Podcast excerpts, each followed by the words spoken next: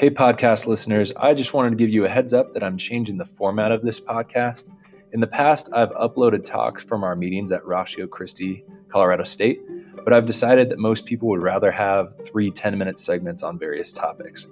With that in mind, if you still like the old format and content, it will be available on a podcast called Ratio Christi, Colorado State. So make sure to subscribe to that if you want to keep the content in the future. Thanks a lot. The whole objection of Christianity has to be bigger than that, has to be greater than that. And when it comes down to then Christianity itself, it becomes really unique when we look at all these other religions. So when we look at the founders of every other religion in history, we look at Buddha, Muhammad, Joseph Smith, Jesus, Confucius, Zoroaster, Moses, Charles Taze Russell, who started Jehovah Witnesses, um, the Bab, who started the Baha'i faith, which is basically this belief that like each of these pretty much people were prophets of God, and they were kind of this succession of prophets. Um, and so they kind of just say all the prophets from every religion ever were just the next prophet in the true religion, which is Baha'i. So all of these different leaders, when you look at them, what's interesting is there's only one that ever makes the claim that he himself is God. So you can look at Hinduism and you can say Hinduism has Krishna, who is God, but the person who founded Hinduism, we don't really have a person who founded Hinduism, so to speak. Um, the only person that ever started a faith that also claimed to be God is Jesus, and that makes him completely unique and Christianity unique in that sense.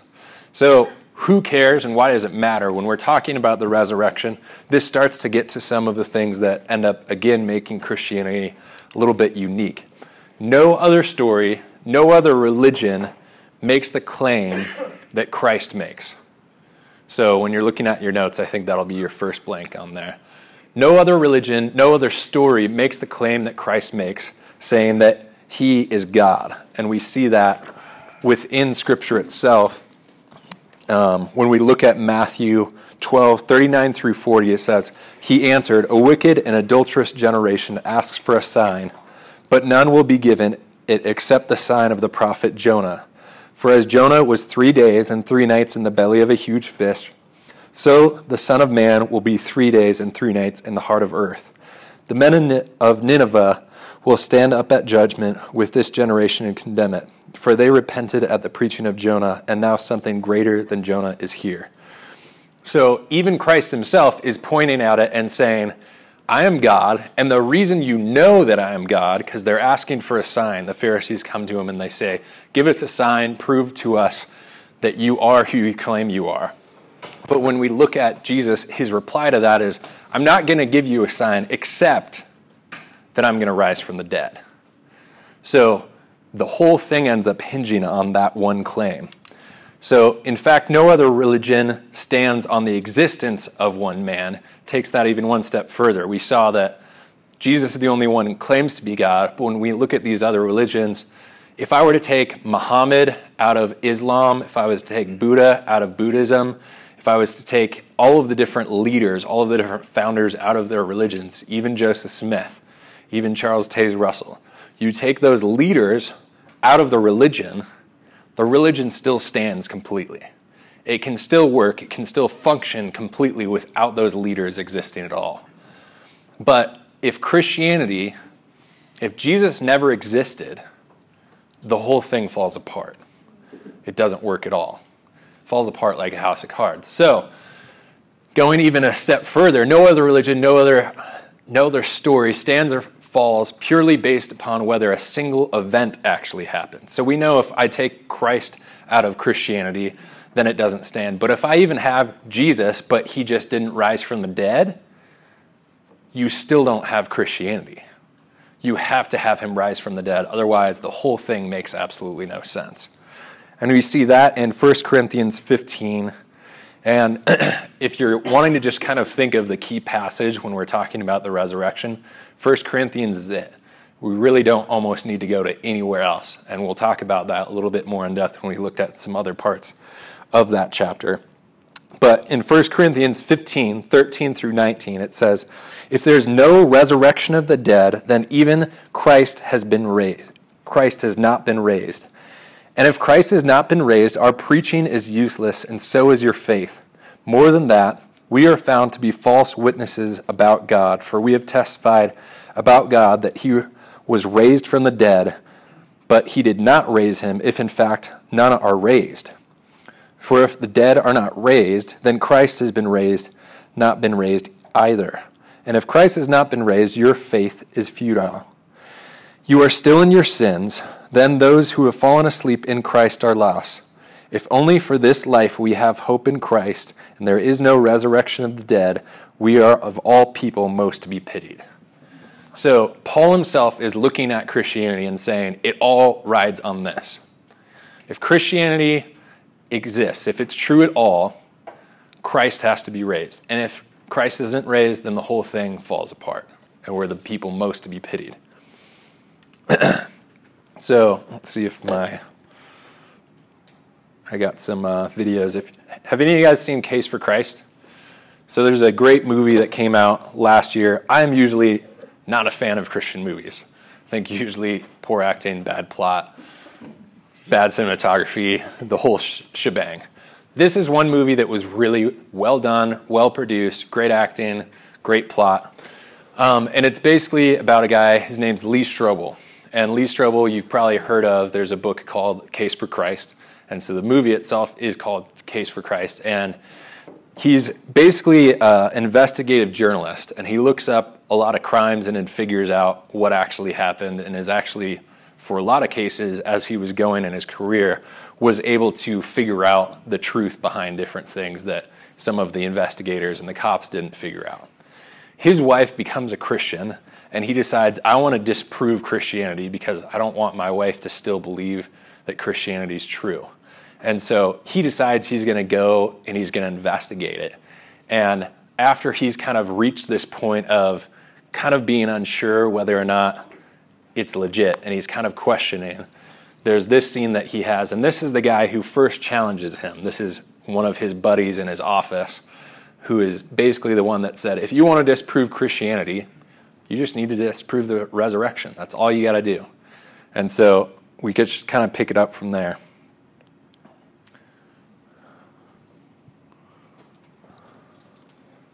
We could probably even just leave the lights like that. What are you doing here? I thought you were banished.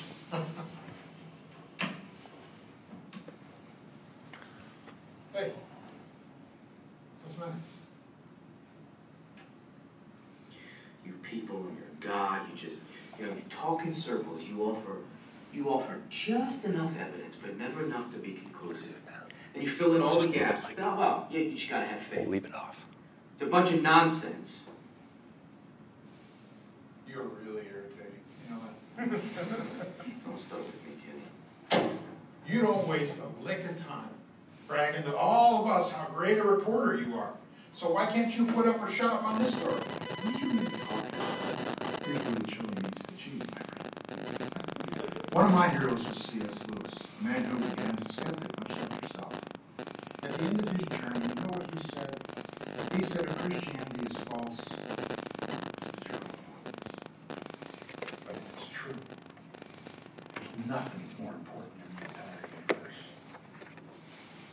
So you want your wife back? Well, hey, guess what? People in hell want ice water. Not everybody gets everything they want. Stop blaming me and the church and God and do your job. Stack the evidence, follow the facts, and write the story, win or lose.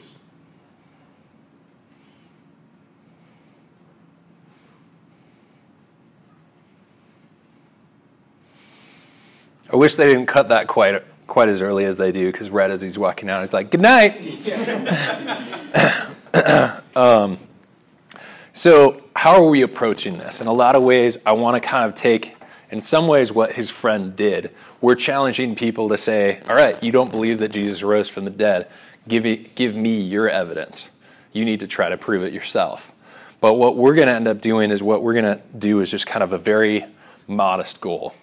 So basically, what I'm going to tell people if I sit down at this table as we're kind of doing these dialogues on campus, is I'm just going to try to convince them that the most non biased and reasonable explanation for the historical facts is that Jesus rose from the dead.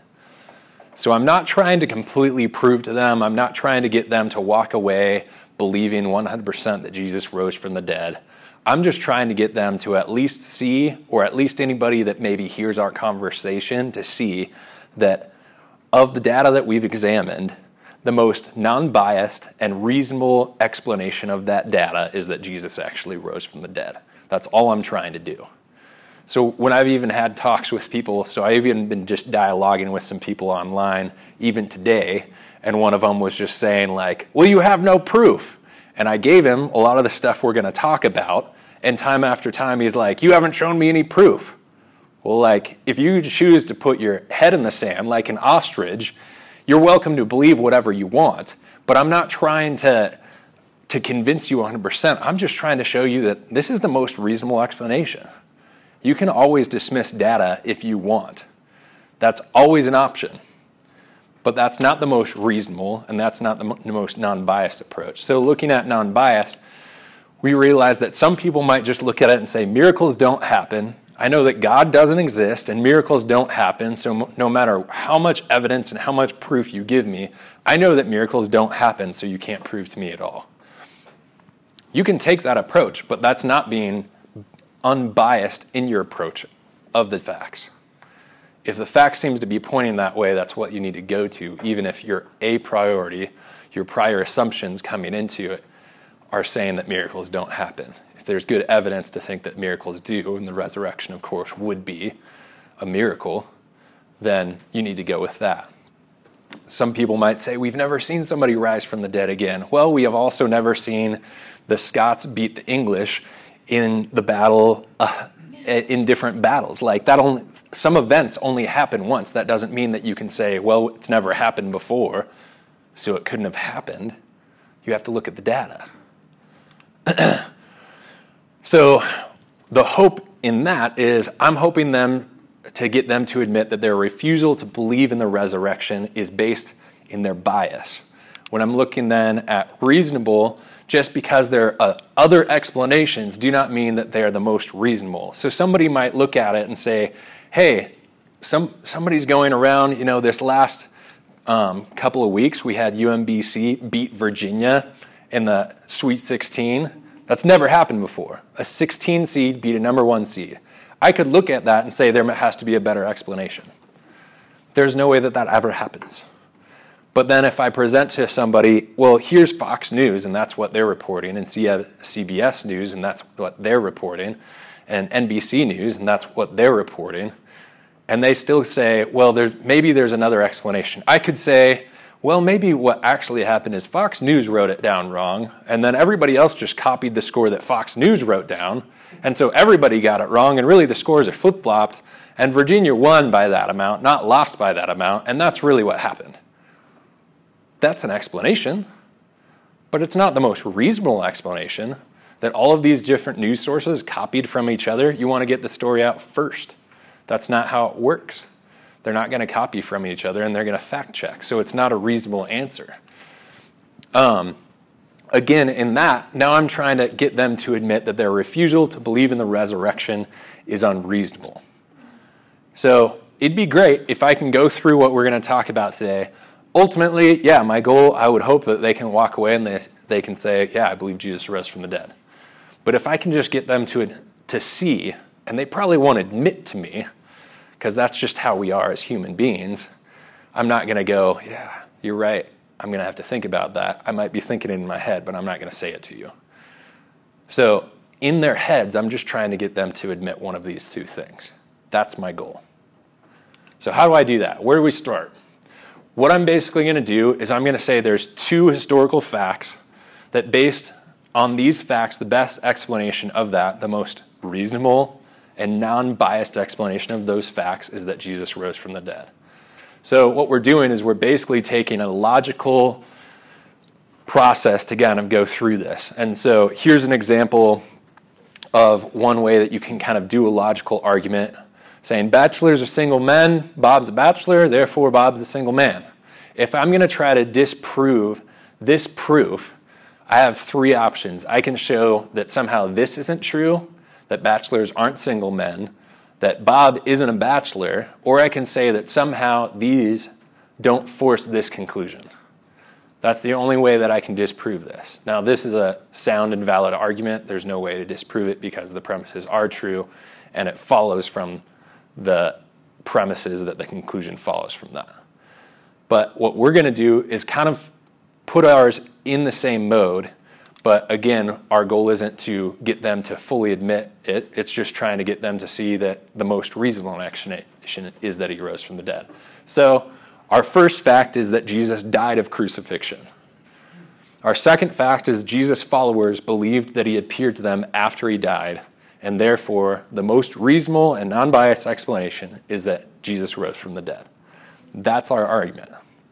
So, after that, I'm going to present that to them, and I'm basically going to say, all right, based on this, which approach do you want to take to argue against this?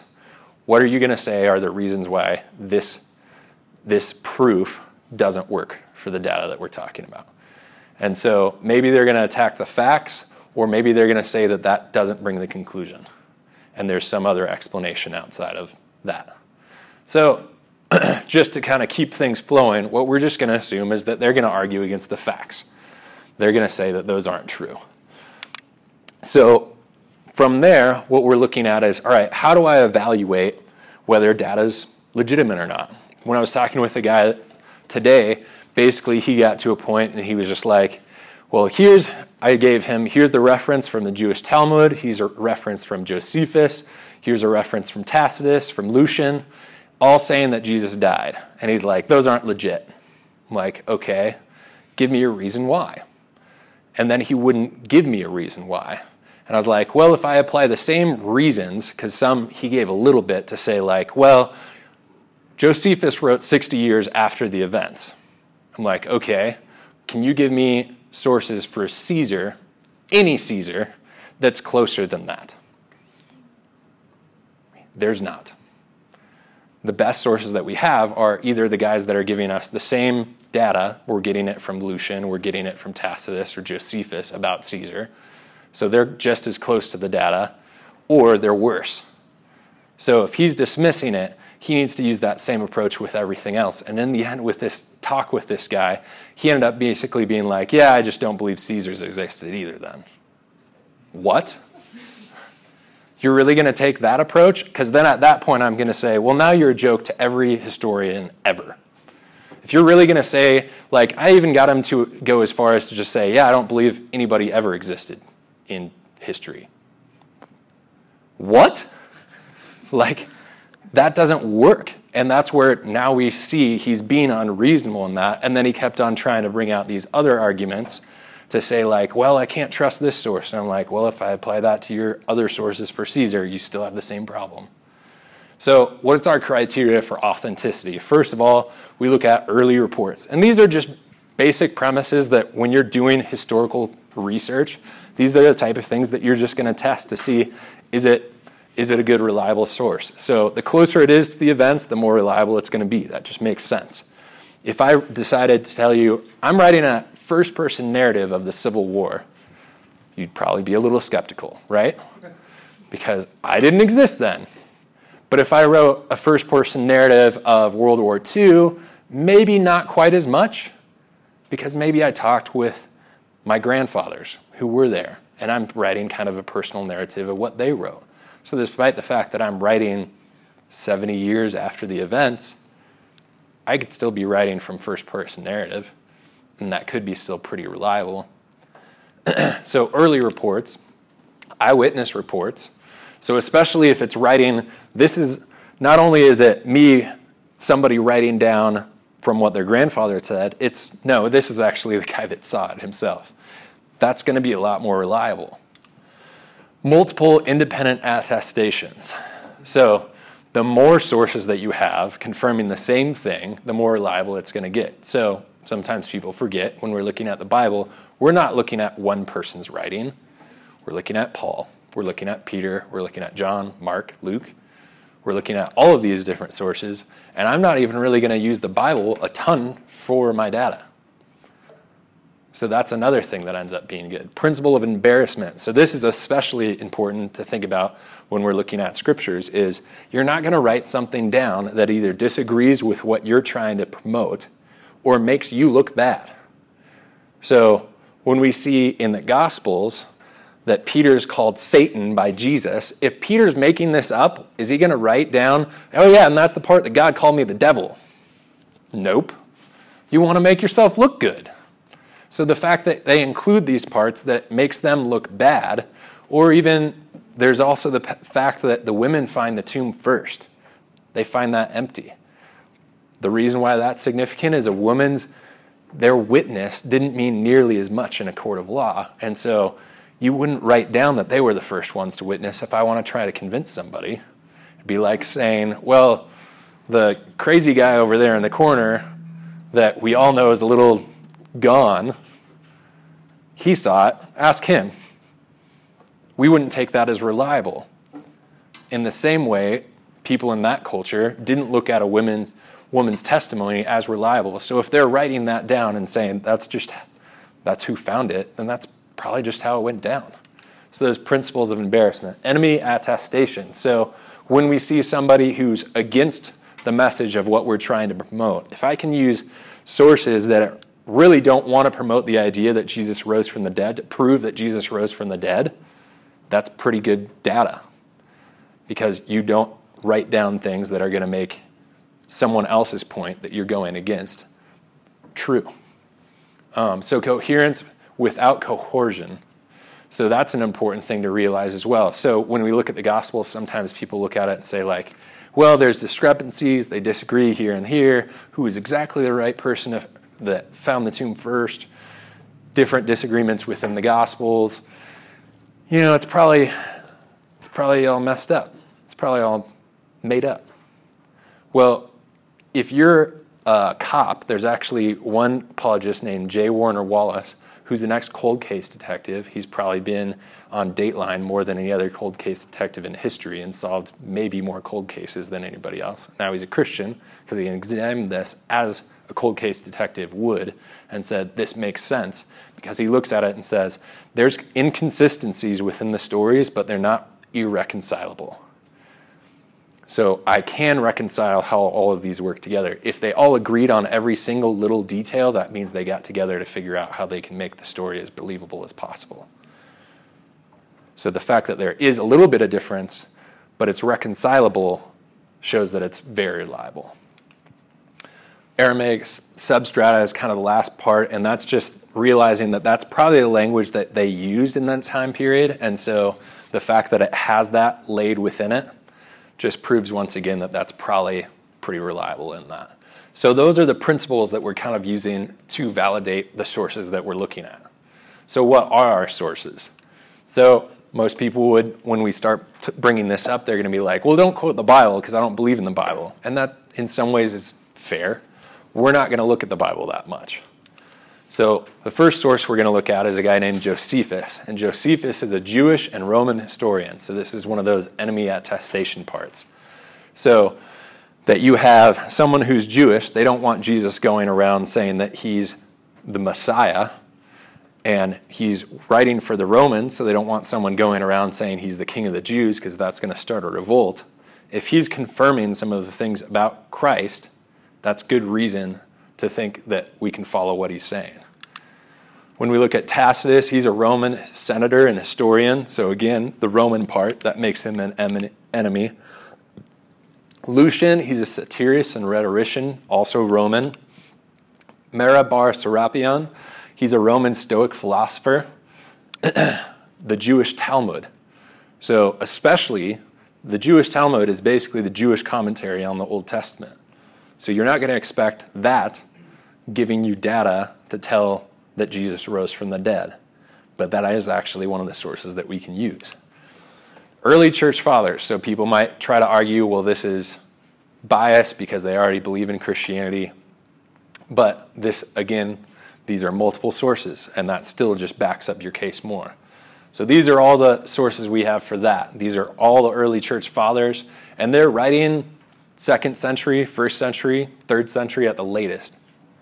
So they're still very early sources. When actually we look at Caesar's Gallic Wars, for instance, which is how we get a lot of our stories about Caesar, those are usually three centuries after the events that it's recording. These are not our best sources, and they're three centuries at worst. Our best sources for other historical, historical people are three centuries at best. Ours at worst are three centuries. Scripture itself, of course, then you have Paul, you have Matthew, Mark, um, and Luke. So those are all looked at as synoptic gospels because they repeat a lot of the same things. Some people would actually argue that um, those synoptic gospels are basically copying from each other. People might argue that um, Mark was written first and then Matthew and Luke copied from that. Some people would argue that Matthew's written first and that Mark and Luke copy that. Either way, they're saying that it's one source. And so we're even just going to say, let's even agree with that, even though there's data that each of those books have that the other ones don't. But a lot of their data does repeat. John is another source, and then we have James and some of those other ones that obviously like promote what the scriptures say about Jesus rising from the dead, but it's not quite as plain in that. So here's one again enemy attestation. This guy's name is Bart Ehrman.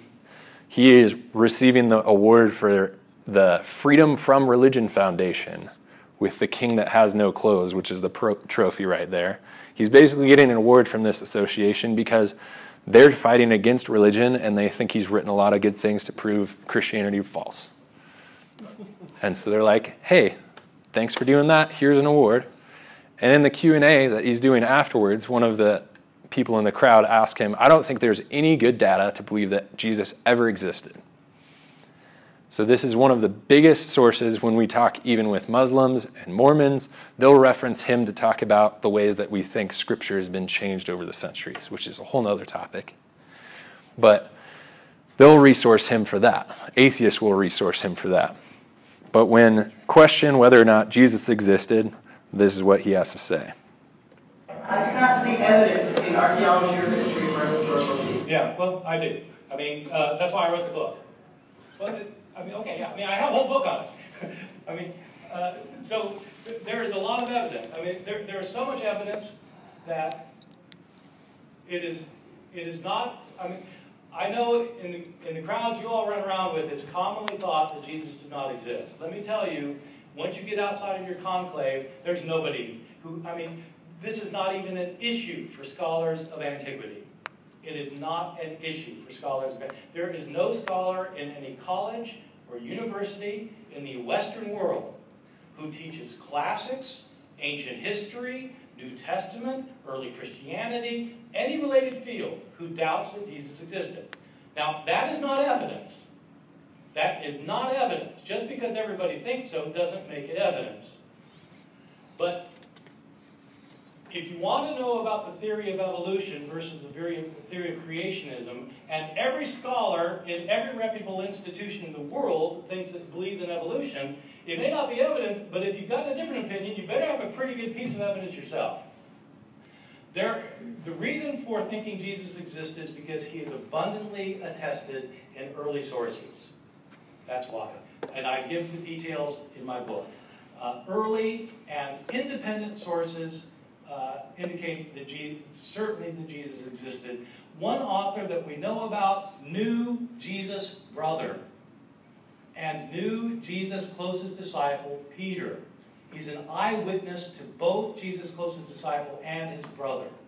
So, I mean, I'm sorry, but uh, you know, again, I, res- I respect your disbelief, but I, I, you know, if you want to go where the evidence goes, I think that I think that atheists have done themselves a, mis, a, a disservice by jumping on the bandwagon of mythicism, because, frankly, it makes it makes you look foolish to the outside world.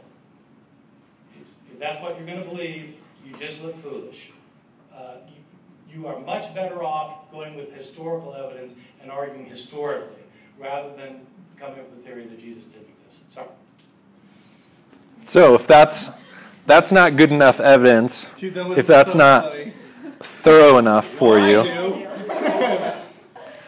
So again, realizing, and here's even a little background with Bart Ehrman. Bart Ehrman actually went to Wheaton Bible School for his undergrad. He went to Moody Bible School for his graduate degree, and then he went to Princeton for his PhD. And he's now the head of religion at the University of Chapel Hill in North Carolina. He's a big deal. So, and despite that, he was raised Christian, believed he was a Christian, and then left the faith not because of any of the stuff we're talking about today, but because he doesn't believe that there can be a good God and all the bad things that happen in the world. So he's not exactly on our team, but when it comes to this, he is. so, again, even just a couple other things that he says. He says, Skeptics who are not trained might doubt that Jesus died on the cross, but to any trained scholar, it is well attested as any historical fact. So, this is the type of things he's saying. Our approach, when we're kind of getting into this, is we're doing a minimal facts approach, and it's basically here are the facts that we know, that here are the bricks that kind of make up the facts that we're trying to prove, the two facts that we're trying to prove. First of all, Jesus died of crucifixion. That's just a fact in itself. Second of all, Jesus' followers believed he appeared to them after his death. That's significant because you have to now explain why they're going around saying that Jesus rose from the dead. That doesn't mean these sources that we're looking at, we're not looking at Scripture particularly with this, although that's one of them, but we can get it from other things as well, are showing that the disciples believed he rose from the dead, and you have to account for that fact. If you're going to give a theory, you have to explain that away somehow or another. Same goes for Saul or Paul of Tarsus, he believed Jesus appeared to him after Jesus' death. And we also know that Paul wasn't always a follower. we know that James, Jesus' brother, who also didn't believe Jesus was Messiah before the resurrection, also doubted. He later believed that Jesus appeared to him and became one of the church leaders as well. So, in some ways, that ends up being this flip over to our side. He's not with us, then he's with us, both for, the, for both of those guys. And then, kind of a last bonus fact that I'm just throwing in there for funsies is that the tomb itself was empty. So, I don't honestly think we need that one very much to prove our point, but it's another one that's pretty well attested by scholars. So, when we look at all these different ones, when we look at just the numbers, about 99% of scholars are going to agree that Jesus died of crucifixion. There's only a very, very, very few scholars. You can hear how Bart Ehrman said there's no scholar who teaches from anything that has to do with this time period, with this era, this place in Western world who agrees that Jesus didn't exist. And that pretty much goes the same across the board for that he died of crucifixion as well. Jesus' followers believe that he appeared to them after his death. About 95% of scholars are going to agree to that. You have about 5% that are disagreeing, so you still have a huge majority. The same goes for Paul, because most scholars are pretty much just including him right with that. With James, we don't have as many people that just commentate on it. About 90% of scholars who do say that yes, James did believe, but most of them is just not as important a point. The disciples and Paul become a lot more important, so they don't comment on that. For the tomb, we have about 70% of scholars that agree that the tomb was empty. So, still quite a majority, but it's not quite as much of a landslide with that, which is part of the reason that I'm not really including that fully in our argument. Make sense so far? Any questions? Cool. So, again, the main points we're looking at is kind of those first three. Those are the best ones to really focus in on. so, brick number one Jesus died of crucifixion. What are our sources for that? These are our sources, all seven of these Josephus, Tacitus, Lucian, Mara bar Serapion, the Jewish Talmud, John, and the Synoptic Gospels. All of those attest to that. And also, I should be including um, really Paul by himself when we're looking at 1 Corinthians 15. That in itself also supports that. And we also have early Christian creeds, which we'll kind of get around to more with some of these other ones. So, Josephus, this is what Josephus says in the Antiquities that he writes of the Jews. He says, At this time there was a wise named wise man named Jesus, and his conduct was good, and he was known to be virtuous. Many people among the Jews and other nations became his disciples. Pilate condemned him to be crucified and die. Seems to pretty well support that he died on the cross. Tacitus says, hence, to suppress the rumor, he falsely charged with guilt and punished the Christians who were hated for enormities. What he's talking about here is Nero, when the fires happened, blamed the Christians for those fires. So, far, falsely charged and punished the Christians who were hated. Christus, the founder of the name for Christians, was put to death by Pontius Pilate, procurator of Judea in the reign of Tiberius. So not only is he now attesting that Jesus was crucified and died, but he was crucified by Pontius Pilate. So that also gives even more support to our scriptures and what our scriptures say about that. Lucian. So Lucian, again, he's a satirist. So he's writing about these um, mythologies and he's talking about that, and he kind of interrupts himself at one point um, he's talking about this guy being blamed for some stuff. And then he stops in the middle of that and he says, They still worship him, the man who was crucified in Palestine because he in- introduced this new cult to the world. And he's referencing Christ there. Mara bar Serapion, um, he says, What advantage did the Jews gain from executing their wise king? It was just after that that their kingdom was abolished. God justly avenged these three wise men. And the three wise men he's talking about is Jesus as the wise king of the Jews, Socrates, and I forget the other guy. So he's kind of making a commentary of just how there's been some different leaders through the centuries that ended up being killed by their own followers and how that didn't really help these people. And he's including Jesus among that the Jewish Talmud. So, again, this is the Jewish commentary on the Old Testament, the last place in the world you would really expect anybody to give support that Jesus rose from the dead. And it says, On the eve of the Passover, Yeshu, the Hebrew name for Jesus, was hanged. For 40 days before the execution had took place, he had cried, He is going forth to be stoned because he has practiced sorcery and enticed Israel to apostasy. So it's not saying he hung on the cross for 40 days It's saying 40 days early he practiced sorcery, which is why they hung him on the cross.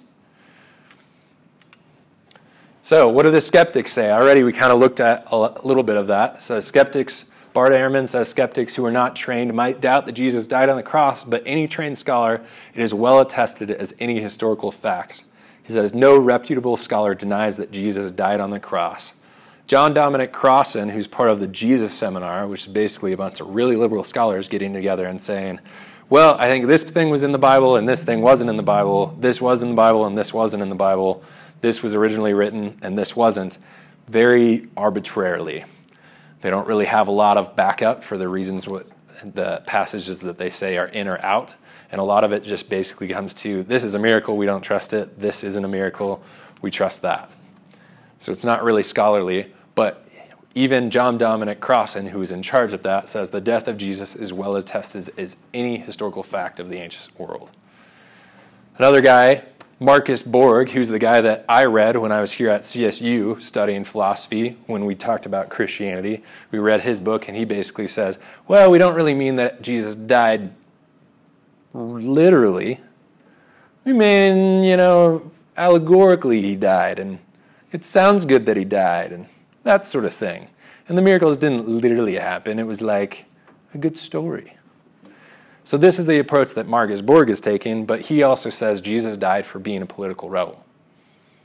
So, all of these guys, again, not, our, not really on our team, but when it comes to this fact, they pretty well agree with it. So, what about the disciples believing that he rose from the dead? These are the sources that we have for that Josephus, Lucian, Pliny the Younger, who's one of the early church leaders. We have the writings of Paul. We have oral traditions from creeds and sermon summaries. We have the written traditions through the Gospels, the apostolic fathers like Clement and Polycarp. And with that comes in the fact that these people were willing to die from that. And then we have all of these other sources that show that these people were willing to die for that fact. So I know a bunch of you guys are probably writing furiously to get everything down. I will put all this on my blog, which is beardeddisciple.com. So if you guys want to have the PowerPoint, I'll probably have it up there tonight or tomorrow. Um, so, Josephus, again, we looked at this already. Um, it says that they reported they had appeared to them three days after his crucifixion and that he was alive. So already they're seeing him three days after the crucifixion. One thing to note this might be something for you to kind of keep in mind when you're dialoguing with people. Some people will say, well, Josephus, this is an interpolation. There's actually different manuscripts that we look at with Josephus, and one of the ones that we look at ends up being pretty well shown to probably have been fiddled with by some later Christians. Well intentioned Christians, but they were like, well, let's change this. At the time, there was a wise man called Jesus, if you could call him a wise man, and his conduct was good and he was known to be virtuous. He was the Christ. Jewish person's probably not going to write that, right? So that's good reason to say, like, that's probably not good. But when we look at other manuscripts from other languages, we see something like this that scholars are going to look at and they're going to say this is legit. So this isn't isn't looking at something like this and people aren't saying, well, that's biased, this is clearly fiddled with. These sort of manuscripts that we have, those are pretty reliable. um, Pliny the Younger, um, they were in the habit of meeting on a certain fixed day before it was light, and when they sang an alternative verse of the hymn to Christ as to a God, and bound them themselves by a solemn oath not to do any wicked deeds, but never to commit any fraud, theft, or adultery, never to falsely falsify their word, nor deny a trust when it should be called upon to deliver it up. After which it was their custom to separate and then reassemble to partake of food, but food of an ordinary and innocent kind. Early creed. So now we're going to jump back to 1 Corinthians. So, one of the things that's fascinating when we look at 1 Corinthians, 1 Corinthians is viewed as one of the earliest works of the New Testament. It was probably written during Paul's third missionary journey, which is pretty still early compared to all the other scriptures. Most scholars, even liberal scholars, are probably going to date 1 Corinthians to be 10 years after the fact. So, pretty close already. But when we look at 1 Corinthians 15, we see Paul already kind of prefaces this a little bit. He says, Moreover, brethren, I declare unto you a gospel which I preached unto you, which also you had received, and wherein ye stand, by which you are saved, if you keep in memory what I preached unto you, unless you believed in vain. For I delivered unto you, first of all, that which I also received. So that's kind of his preface. I gave to you what I also received, and it's almost like he then goes into a quote here. And part of the reason we know this is all of a sudden it's kind of got just this normal flow as any writing would, but once it gets to that point, it kind of hits this rhythm, like any poetry does. Da da da da da da da da da da da da da. And what that tells us is this is probably not what Paul originally wrote. This is what he received from Peter and from James beforehand, and it's an early Christian creed. So this was getting passed on before Paul came about. Before Paul writes it down, this is orally how the Christians are passing along. This is what we believe as Christians. And what he's what then they say there is how that Christ died for our sins according to the scriptures, and that he was buried, and that he rose again on the third day according to the scriptures, and that he was seen of Cephas, Peter, then of the twelve. After that, he was seen of above 500 brethren at once, of whom the greater part remain unto this present day, some have fallen asleep. After that, he was seen of James, then the apostles. So, this is an early Christian creed. It's predating 1 Corinthians. So, most scholars are even going to say that this creed, even Bart Ehrman, these early creeds date to one to two years after the cross. So, two years after, when we're looking at most uh, sources for antiquity, when we look at Caesar's Gallic Wars, we're looking at 300 years after. People say that's pretty reliable. This is two years after. That's pretty reasonable. It's pretty reliable. And that's what Bart Ehrman says. When we look at other scholars, some of them would even say that this is months afterwards, maybe 90 days after the cross, and they're starting to say this creed to get the word out. So this is a, as early as we get. There's no other source in all of really history period from that time period that's that close to the events that it's talking about than this creed. we also have Acts sermon accounts that kind of do the same sort of thing where there's some there's some rhythm to it. Um, so Acts one through five has some different things. When Acts in Acts ten, when Peter's talking with Cornelius, that seems to be also some sort of sermon that was probably just kind of repeated around. So all of these probably predate Acts itself. So again, giving more credence to the early dates of it, which makes it more reliable. So the next brick is that Paul believed that he saw Jesus. So what do we have for that? Looking at his conversion, we have Paul himself talking about it, and we have Luke in Acts talking about it. Tucker talking about his suffering and martyrdom. We have Paul, Luke and Acts, Clement of Rome, Polycarp Tertullian, Dionysius of Corinth, and Origen. so from the creeds and Luke, we have this. And last of all, he was seen by me also. So we have that creed, and then it continues on, and Paul kind of just adds into it. So you know this creed, you've heard this. He also appeared to me as some born out of due time. For I am the least of the apostles, I am that I am to meet to be called an apostle and because I am persecuted for the church of God.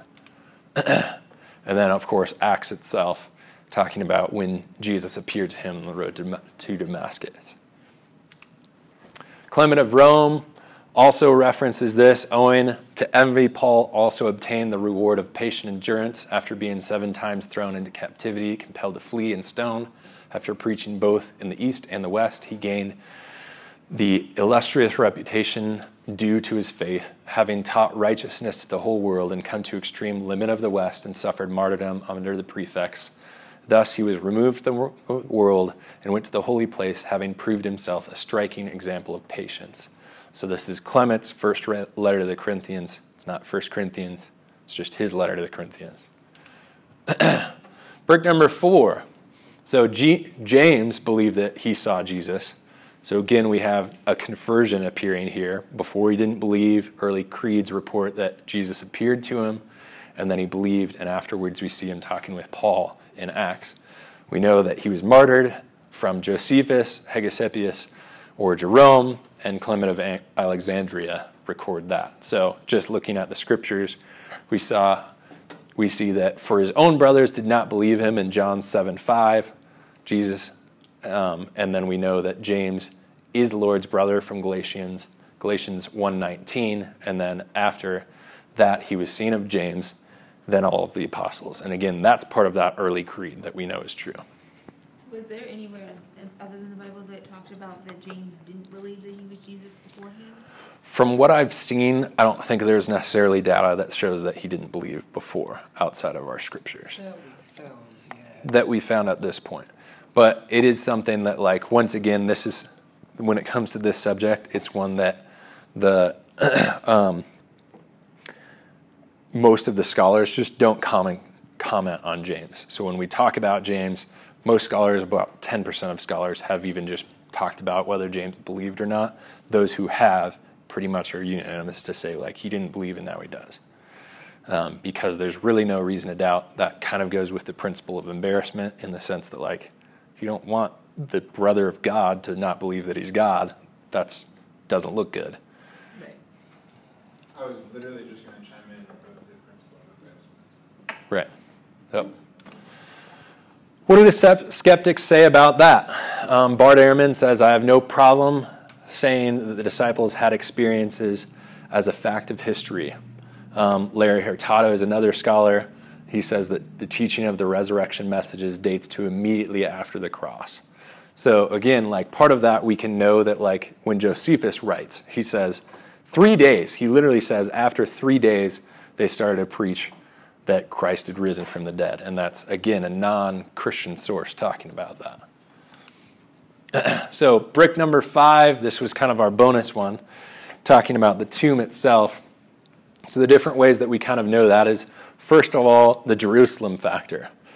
Say Alan dies the other day, right? And three days ago, and Sean comes up to me and he's like, I saw him. He's alive. He's here. What am I going to do? I was at the burial. I'm going to go check out the tomb, right? I'm going to go check it out, or I'm going to want to see Alan, right?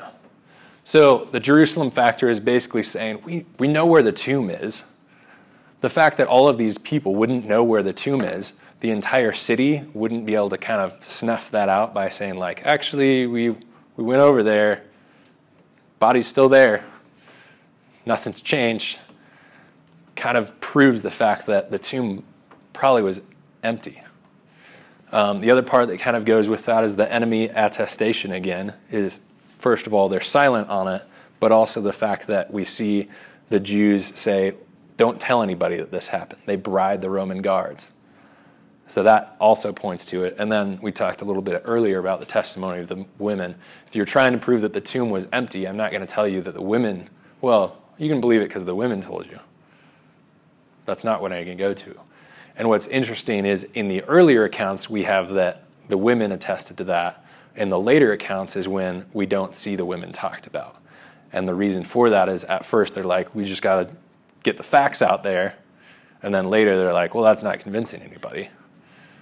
Let's put it out there and just get the, the meat of it, what's actually going to convince people. So, any questions just about that, about those five facts, or anything that we've covered to this point? Okay. I'm curious, um, even meant to kind of even start with this. What are the reasons that you guys have heard that people dismiss that Jesus rose from the dead?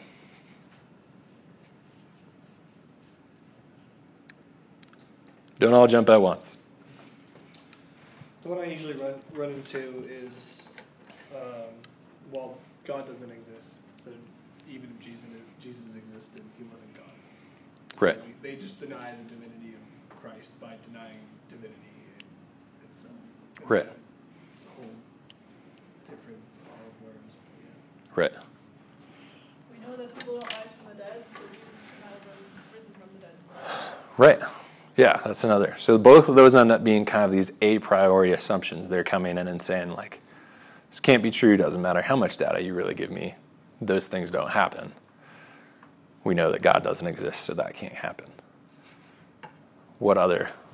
Uh, one that I've that, like, I don't know, they stole the body from the tomb. Mm-hmm.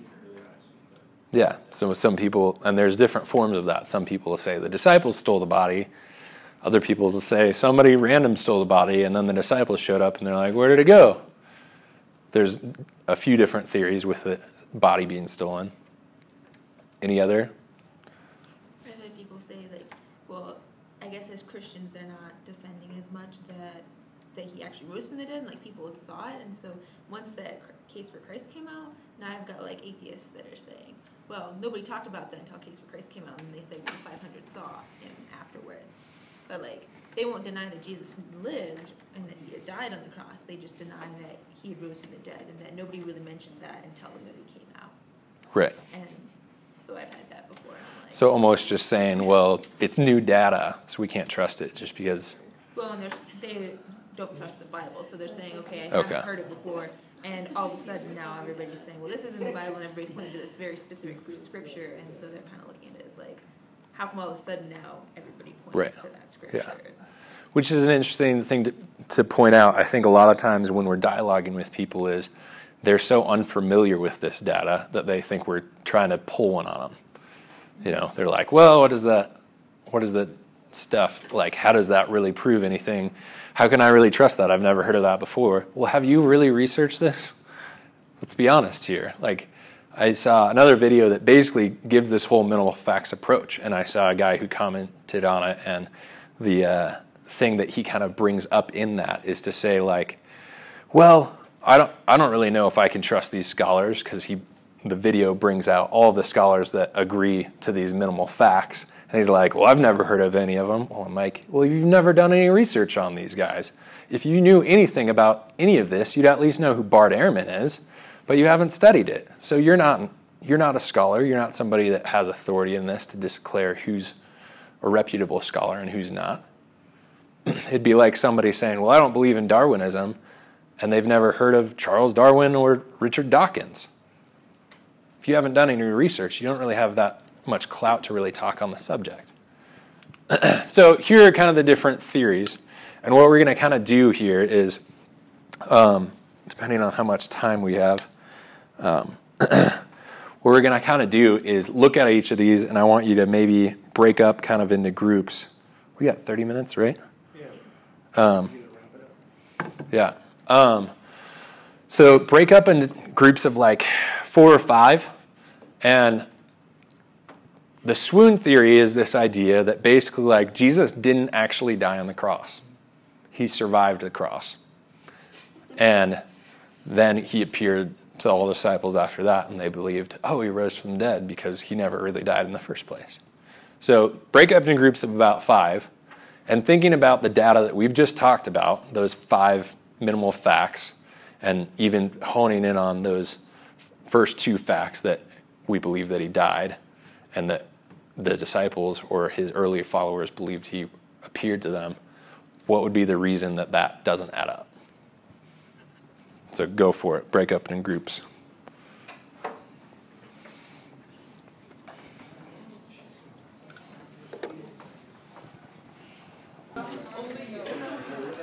All right. What were you guys' thoughts? Who had the best answer? Buck, did you have the best answer? Fair enough. Thoughts? What would you say? Somebody saying that he just didn't die. What would be your reply?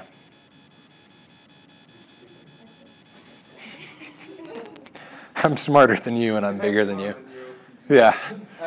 Alan mentioned, uh, we talked about a little bit, a couple of us mentioned, like, they're professional killers who carried out the sentence. Like, What's you- your evidence of that, though? Uh, what's the evidence? Like, that's how crucifixion worked. Like, every historical, like, any, any historical description of crucifixion says that, like, Roman soldiers did it, like, including the ones What if I say it wasn't the Roman soldiers, it was Jewish people? that wouldn't have happened. Jews, Jews did. Why do you think that? Because Jews. uh, I see what you did. uh, Jew, Jews, uh, Jews wouldn't have crucified because cursed in Deuteronomy it says, "Cursed is the one who hangs on a tree," so they wouldn't have crucified one of their own if he was act- if Jesus was a Jew. If they want to prove that he's not the Messiah, that'd be the best way to do it, wouldn't it? No, because cursed is the one who hangs on a tree. You just don't do it. They wouldn't have done it.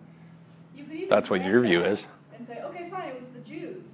If he gets on that crucifix, he's going to die regardless because the physics. They didn't do it very often. They might not have done it right. It doesn't matter who does it. If nobody does it and it's an accident, you're still going to die.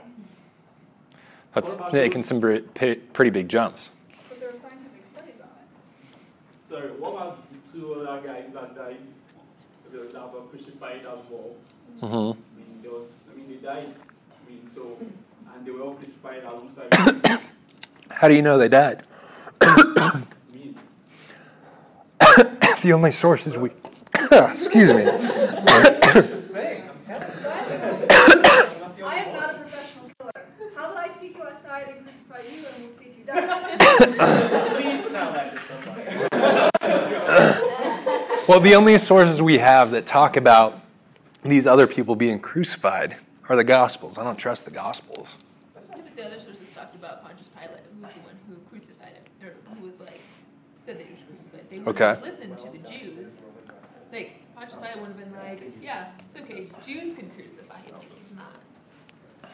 He would have told the Romans that, not the Jews. I mean, still, you're bringing up a lot of data that now you have to give evidence of. Notes. Well, yeah, I mean, Josephus is the one that talks about that, but like to know that it was specifically a Roman soldier who then carried out the order, you haven't, you don't have the data. It says Pontius Pilate crucified him, but Pontius Pilate himself didn't do it. Somebody else had to. He gave permission. Yeah, he is. Is he over everybody? Yeah, he's the dude. Jews don't like He's the man in that the area. military. It's like Right. It's But in the end, unreasonable to say that a that it's more reasonable to assume that a Roman uh, prefect would command a Roman um, it's more reasonable to assume that a Roman pre- governor would command Roman uh, execution, crucifixion, Right. for a Jewish uh, leader to command a Roman Right. crucifixion. And I think that's true. I would agree with that, but I think even a better approach is the fact that all of these other sources, not even looking at scripture, just plainly say he died.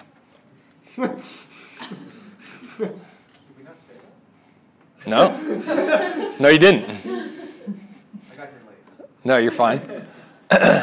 so all of these other sources just say straight up he died. And their earliest sources, the first source that we really have that says like he didn't actually die as it ends up being some Muslim sources. Are they saying specifically he died from the crucifixion or something? Because we know that everybody dies. So could they? Right, but it doesn't in a lot of ways is it as important to us that he died or that he died of crucifixion? Well, you'd have to say that he died at that time in order to say that he rose three days later, or that he people saw him afterwards. I guess. Right, but our other our other fact is saying that they saw him after he died. Yeah, so it wouldn't be relevant what, how he died necessarily. Yeah, it's not quite as important how he died in a sense. There is a lot of things that we'll, we can point to, and we'll kind of get to a little bit of that as well, of the points you guys are bringing up that nobody really di- has lived through that. So the next idea is that the body was stolen. Yeah. Like, even if your other but how would they know if he died? What? They say he died, how would they know? And that's where, again, we're looking at. Where are they getting that from? Right. And that's where, again, we're looking at what's the most reasonable explanation of this data. So when I had a dialogue with this person online who was just like, I don't trust that source, I'm like, okay, well, what's your source that Caesar existed? Well, I don't trust that. Like, if I were to, I just played devil's advocate even with him. I was like, I don't believe any of the Caesars ever existed. And he's like, that's ridiculous. I'm like, well, how do you know that those sources are reliable? And he has to use the same data that we use, the same criteria we use to establish those sources as being reliable. So if whatever he uses to dismiss the data we have, I can use that to apply to any other person of history. If you're going to be reasonable in that, if you're going to keep the score even across the board and not be biased, you have to make sure that you're applying the same sort of standard across the board. So the next idea, and kind of think about maybe both of these possibilities, is that he someone stole the body. Maybe the disciples stole the body, and then they went around going saying that he rose from the dead, or someone else stole the body, and then the disciples became convinced that somehow or another he rose from the dead. Go in your groups and discuss that possibility.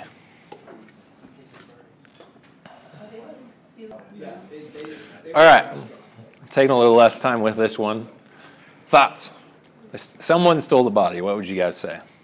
Yeah, that's logical. Why did so many people claim to see him then? hmm That's definitely the main. I think that's the main spot to go with this for Why sure. didn't anybody write it down that somebody tried to steal the body? Like, Right. Abraham, Abraham, somebody tried to steal Abraham Lincoln's body.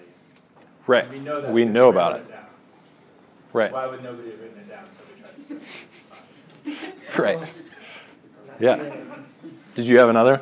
Yeah, I- it- some of the sources said that they, his followers were persecuted for it. And they- So like, Mhm. how far would they take their lie if they if they stole the body? Right. And did, they knew that Jesus hadn't risen. Would they be willing to be tortured Right. So that gets into martyrdom. Like, what are you willing to die for? Are you willing to die for something that you know is a lie? Probably not. And then I think, especially with that, is that someone who isn't following, so Paul, at the very least, most scholars are going to agree, like, he wasn't on the team at first. And then all of a sudden, he believes he's persecuting the church for a while. Why would all of a sudden a stolen body convince him when he's been persecuting them before? Which brings us to the next theory, which is that they hallucinated that Jesus appeared to them. So, do your thing. Discuss that one.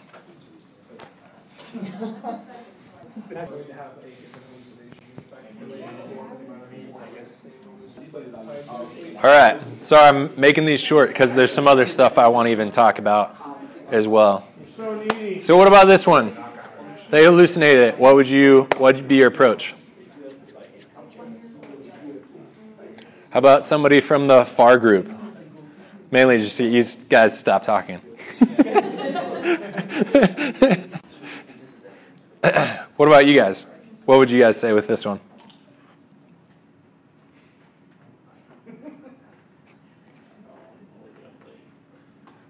Anybody else?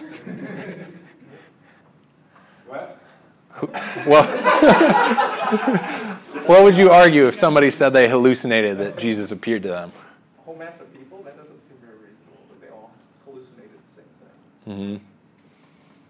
So scientific facts look at it, and if we all took some psychosomatic drug right now, we're not we're not going to imagine the same thing. We're all going to see different things. So that doesn't line up with the data that you have these multiple people seeing the same thing. I think we have to be careful with saying, well, that's not how hallucination works, because, well, that's not how death works either. You don't come back from, from the dead that way. Mhm. So we're kind of using the same argument that the atheists are trying to use to say that Jesus didn't rise from the dead.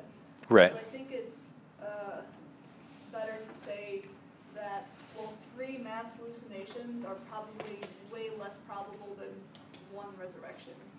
Right. Yeah, and I think that's again a good good way to look at it for sure. Um, also, do we have anyone that's proclaiming that?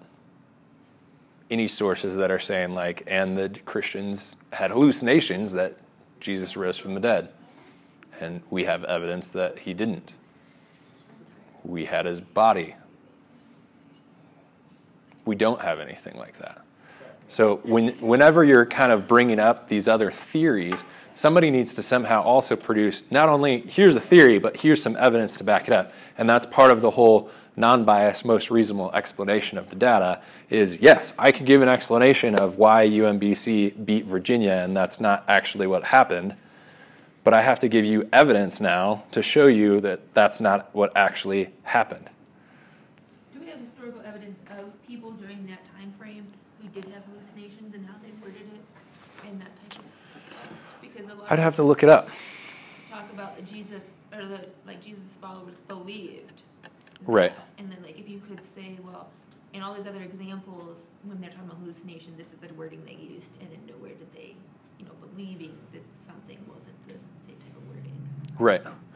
Um, I think, though, part of that fact would also be that none of these had, if there was set in stone reasons why they could reject um, the disciples what they saw, it seems like they would bring that out. So we don't have any of the sources saying the disciples believed he appeared to them, but we know that's not true because blank. None of the sources give an explanation for it. They just simply say they believed that it happened. And I don't know how to explain it, but they believe that it happened. So I guess you would argue, somebody could argue then, well, okay, they believe it, so that would kind of throw out the hallucination theory, but they, they would say, okay, these group of people believed it. Just because somebody believed it doesn't mean it's true. You'd have to argue from that. point. Right. But that goes also with, and what we'll talk about a little bit in a second, about martyrdom and the importance of them being willing to be martyrs in that. So, last one, I'm just going to hit this last one, and this is the replacement theory. And this is basically the belief that someone else died on the cross, or that Jesus was crucified, and then someone else is the one that appeared to the followers afterwards. So, this is what the Muslims actually say. So, in some of the Muslim writing, I forget if it's actually in the Quran, I think it's in something else, will actually say that, like, it appeared to them that Jesus died on the cross. He never actually died. Judas was the one who actually died, and it appeared as though it was Jesus. And Allah deceived the people to do that, which isn't against Muslim beliefs. Allah, if He wants to trick people, He's welcome to do that, which is not exactly how I would want my God to work, but hey, whatever floats your boat. Um, so, with that idea, again, you have the problems of who are the people that are seeing this? Jesus his own brother, disciples that had been with him for years, Mary, his mother, they're not exactly going to look and be like, I think that's him. Uh, I'm pretty sure. like, they're, they're going to know. Even the people that are wanting him crucified, you're not going to be like, yeah, we have to kill this guy. He's doing so much trouble. I think that's the dude. Let's kill him. no, you're going to be darn sure to make sure you got the right guy. And then also, people believing that he appeared to them later, you're going to have to have some pretty convincing things in that as well. So those end up being the problems. And then the sources, the one source that we have that's, that's trying to promote that idea comes from the Muslims, which is written 600 years afterwards. Am I going to trust what they have to say, or am I going to trust 1 Corinthians 15, which writ- written maybe months to two years after it? I'm going to go with the one that's a little close to the data. Did you have a thought? Cool. Um, so this is kind of the f- climax scene, honestly. Um, for the from the case for Christ. I think this kind of summarizes a lot of what we've You just put talked a about. Spoiler in your slideshow. I did put a spoiler. We've pretty much Jesus rose from the dead. we've pretty much covered all of this. Spoiler: the Romans killed Jesus. When someone rings me up and says he wants to dispute whether it's significant, then you release me. It's important that we do it face to face. Don't you? Yeah, that's fine. I, uh, I, I appreciate your time. Right, that's what we're uh, just doing some research on the effect of stress on the hormone levels in mice, which is an ongoing project of ours. But I assure you, you shall have my undivided attention.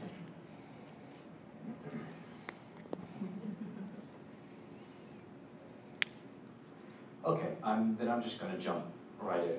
Um, so my line of attack is this: the reason the eyewitnesses were able to see Jesus after Golgotha is because he never died upon the cross. Because if he doesn't die, there's no resurrection.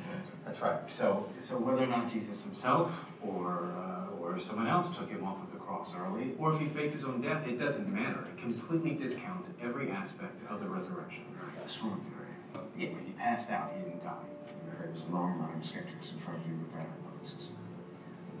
Including only a billion Muslims the world over who also don't believe that Jesus died on the cross because the Quran says so. With all due respect to Islam, the Quran was written six centuries after Christ. I prefer my historical sources a bit closer to that. I understand, but, but, but you can see that it's possible. Uh, Mr. Strobel, I am a medical doctor and a scientist. I have seen a great many strange phenomena in my lifetime.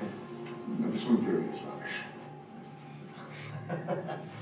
Rubbish. That's a, is that a, a medical opinion?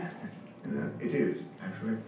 Um, swoon theorists tend to skim over the fact that Jesus was flogged prior to his crucifixion. Do you know what happens in a Roman flogging? Um, you know, the person is lashed with a whip. No, not lashed. Scourged and pummeled savagely. You see, the, the Gallic whip is braided with metal balls and bone frames. The flesh on Jesus' back would have been shredded. The very muscles and sinews themselves laid open to exposure. The flogging itself would have left Jesus in critical condition for massive blood loss, which is why he collapsed on the way to the cross the Romans made him carry through town. Okay, so is it possible that Jesus survives being spiked to the cross? Yes, you could survive it, but it's child's play compared to what comes next in a crucifixion. Slow, agonizing death by asphyxiation. Mr. Strobel, the crucifixion of Jesus is one of the best attested events in the ancient world. There is no historical evidence of anyone, anywhere, ever surviving a full Roman crucifixion. Oh, and, if you will, the final nail in the coffin is this. When the soldiers thrust their spear between Jesus' ribs, do you know what came out? Blood and water. Which you now know is a description of pericardial effusion as a result of death by asphyxiation. This is not a condition anyone could fake. And so to answer your question, yes, it is my medical opinion that Jesus Christ died on that cross. But, but, but I got, I, I have a real problem with most of the experts that I've talked to here. Which is? Which is that most of them are not impartial, and if I'm going to take a guess, I would say that you are not either. You would be correct, sir. But I have learned that most impartial travelers who undertake this journey rarely remain so. However, I can refer you to one of the most impartial sources that I know. Would you trust the Journal of the American Medical Association? Of course, it is a stellar scientific journal, and I will admit that. On the physical death of Jesus. Clearly, the weight of the medical and historical evidence indicates that Jesus was dead before the wound to his side was inflicted. Accordingly, interpretations based on the assumption that Jesus did not die on the cross appear to be at odds with modern medical knowledge. Doc, I gotta tell you, you're uh, you're not telling me what I hope to hear today.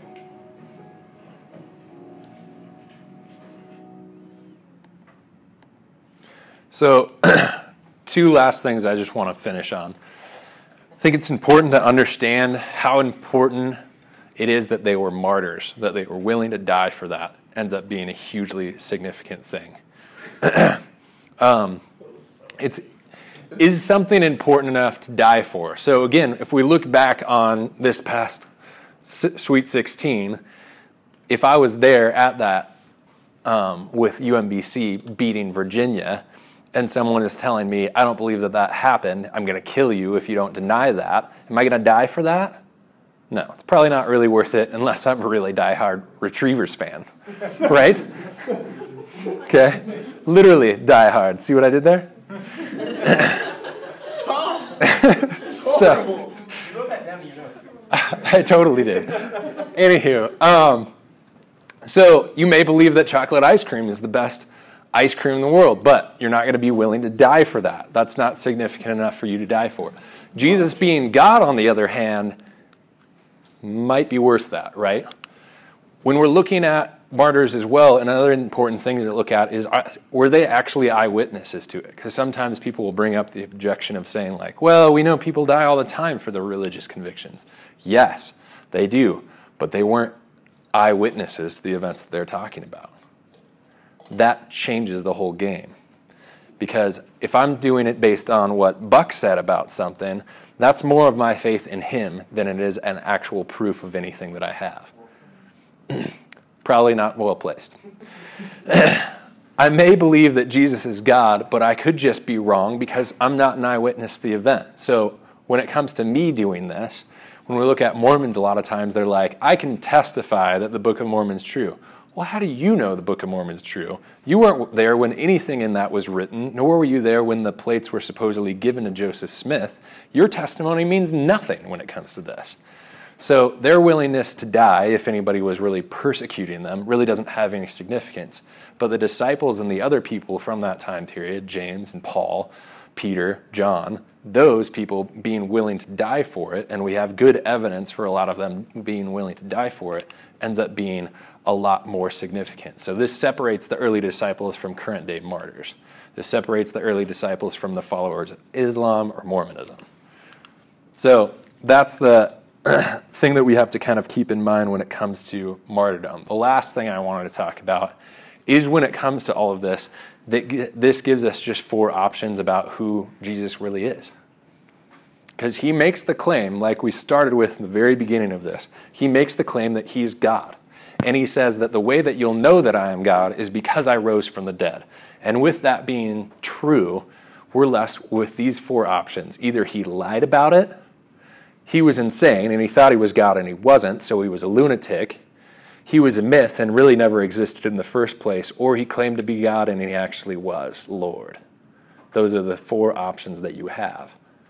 So C.S. Lewis makes this point, and I think this is something most people, when we're talking with them about Christ, they kind of have this view of, yeah, I think he was a good guy. Good guy. He's kind of like Gandhi or Buddha, has some good, good moral teachings, but beyond that, I don't really think there's anything to say about it. C.S. Lewis puts this extremely well. He's saying, he says, I'm trying here to prevent anyone from saying the really foolish thing that people often say about him. I'm ready to accept Jesus as a great moral teacher, but I don't accept his claim to be God. That is the one thing we must not say. A man who is merely a man and said the sort of things he said would not be a great moral teacher, who would be either a lunatic on the level with a man who says he's a poached egg, or else he would be the devil of hell. You must make your choice. Either this man was and is the Son of God, or else a madman or something worse.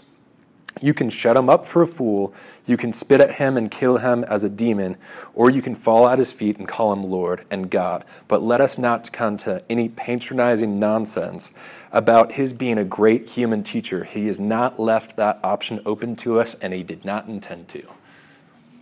That's what we have to remember when we're having these conversations with people, because people really don't want to say, I think he was insane, or I think he was a horrible person because, in the end, let's be honest, if he knew that he wasn't God and claimed to be God, kind of knowing already that people were going to go to their deaths believing that, because John the Baptist had already died for that belief, and knowing his other disciples would probably end up with the same fate, is that a good moral teacher anymore?